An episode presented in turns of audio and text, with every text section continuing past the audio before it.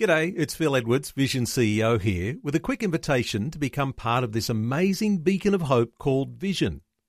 Together we can put our love into action to help people of all kinds build or rebuild their lives on the truth of God. Please consider the part you can play during our upcoming Visionathon appeal, remembering that it's your support that makes Vision possible, including this podcast. Audio on demand from Vision Christian Media. What sort of a life are you living at the moment? Would you describe it as stunning or disappointing, or somewhere in between? It turns out that through all the twists and turns of life, God has a stunning life plan for you.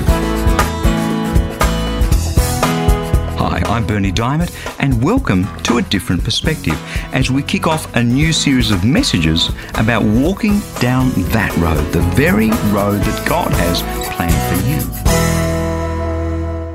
So, back to that question that I just asked you what sort of a life do you think that God wants for you? Well, your answer to that, I guess, is going to depend on two things whether or not you believe that God actually exists, and what sort of a life you've had so far. Those two things, more than any others, are going to shape your answer to that all important question. I've thought an awful lot about the life that I'm living and the lives that other people are living you see, I have more opportunity than most to reflect on the lives of other people. You can imagine that I receive a lot of feedback from listeners to these radio messages from right around the world letters and phone calls and emails and messages on our website at ChristianityWorks.com. Lots and lots of feedback. And the abject misery of many of those people's lives at times rocks my faith to the core.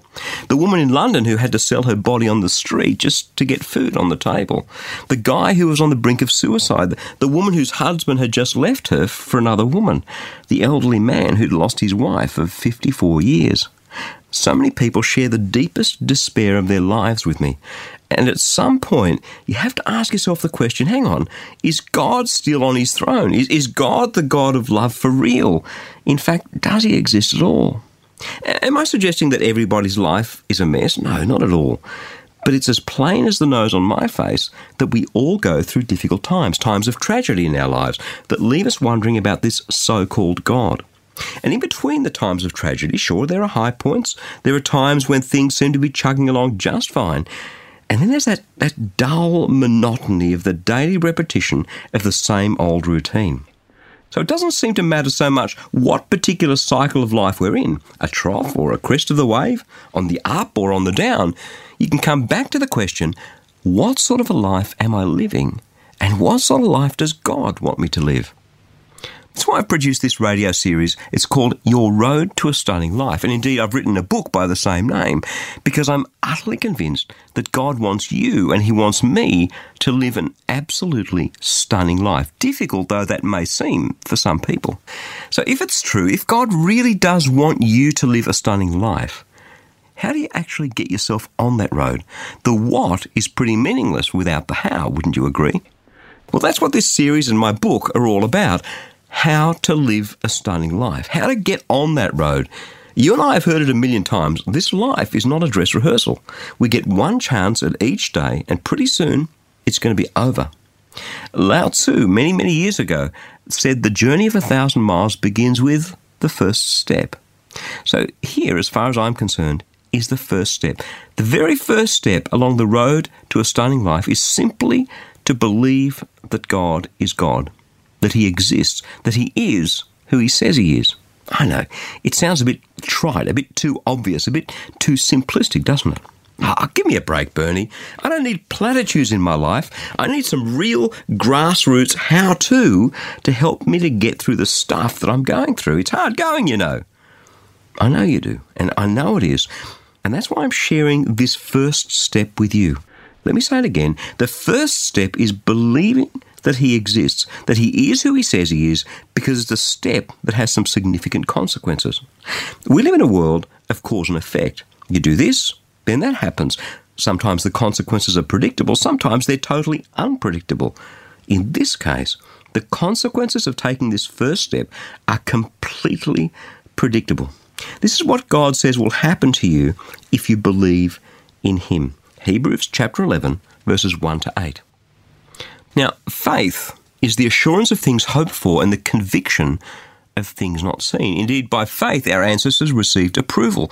By faith, we understand that the worlds were prepared by the Word of God, so that what is seen was made from things that were not visible. By faith, Abel offered to God a more acceptable sacrifice than Cain's.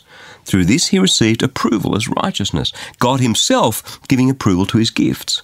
He died, but through faith, he still speaks. By faith, Enoch was taken so that he did not experience death, and he was found because God had taken him. For it was attested before he was taken away that he had pleased God. And without faith, it's impossible to please God, for whoever would approach him must believe that he exists and that he rewards those who seek him. By faith, Noah, warned by God about events as yet unseen, respected the warning and built an ark to save his household. By this he condemned the world and became an heir to the righteousness that is in accordance with faith. By faith, Abraham obeyed when he was called to set out for a place that he was to receive as an inheritance, and he set out not knowing where he was going. See, when we step out on that road in faith, believing that God exists, God's word tells us that we're going to receive these things. First, his approval and acceptance. Second, freedom from death. Third, his rewards. And fourth, an inheritance. That's what that passage that we read just tells us. Like Abraham, when we step out on that road, we have no idea really where we're going to be headed. Simply God's promise to approve us, accept us, set us free from death, reward us, and give us the most amazing inheritance. Come on, if that's not a stunning life, I just don't know what is. Yeah, I know, I know. You're going through all this stuff, right? It's hard, right? How does any of this make any difference whatsoever to all of that? Right? But let me tell you something. When God promises us something, even something spectacular like this, He delivers. And when God delivers, that makes all the difference. It completely changes your life. All He asks us to do is simply to believe, to believe in Him, to believe that He is, to believe that He rewards those who diligently seek Him out. So, can I ask you this?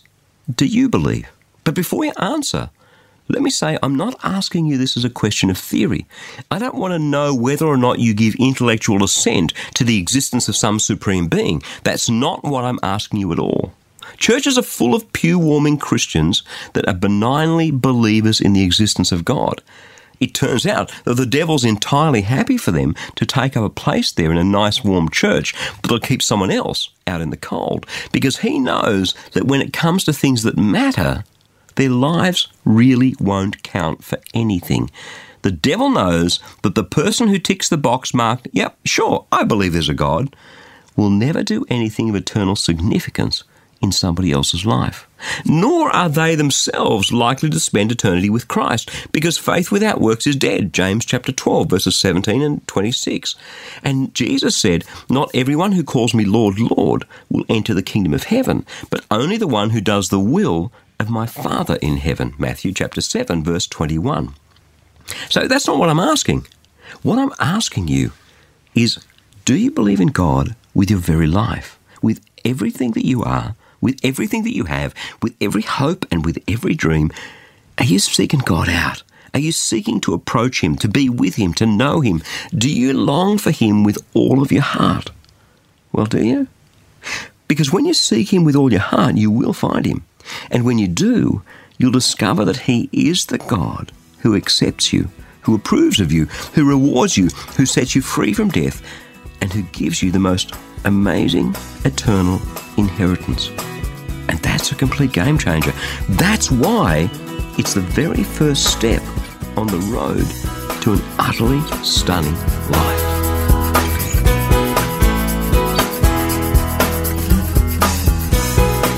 It's easy to come to the conclusion that life isn't turning out to be all that it was cracked up to be. But God, out of His great love for you, has a stunning plan for the road ahead, your road. That's why I'd love to send you a free copy of my special edition book, Your Road to a Stunning Life, to help you live the life, the abundant life that Jesus died and rose again to give you. God's Word is alive and active, amen? So I'm praying that He'll help you discover the life that He has planned for you through this book. You can request your free copy right now.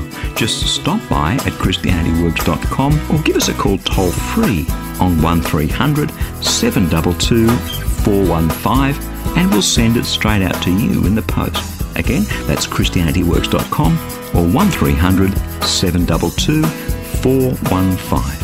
Hey, thanks so much for joining me. I'm Berni Dymet, and I'll catch you again, same time tomorrow, with a different perspective. For taking time to listen to this audio on demand from Vision Christian Media. To find out more about us, go to vision.org.au.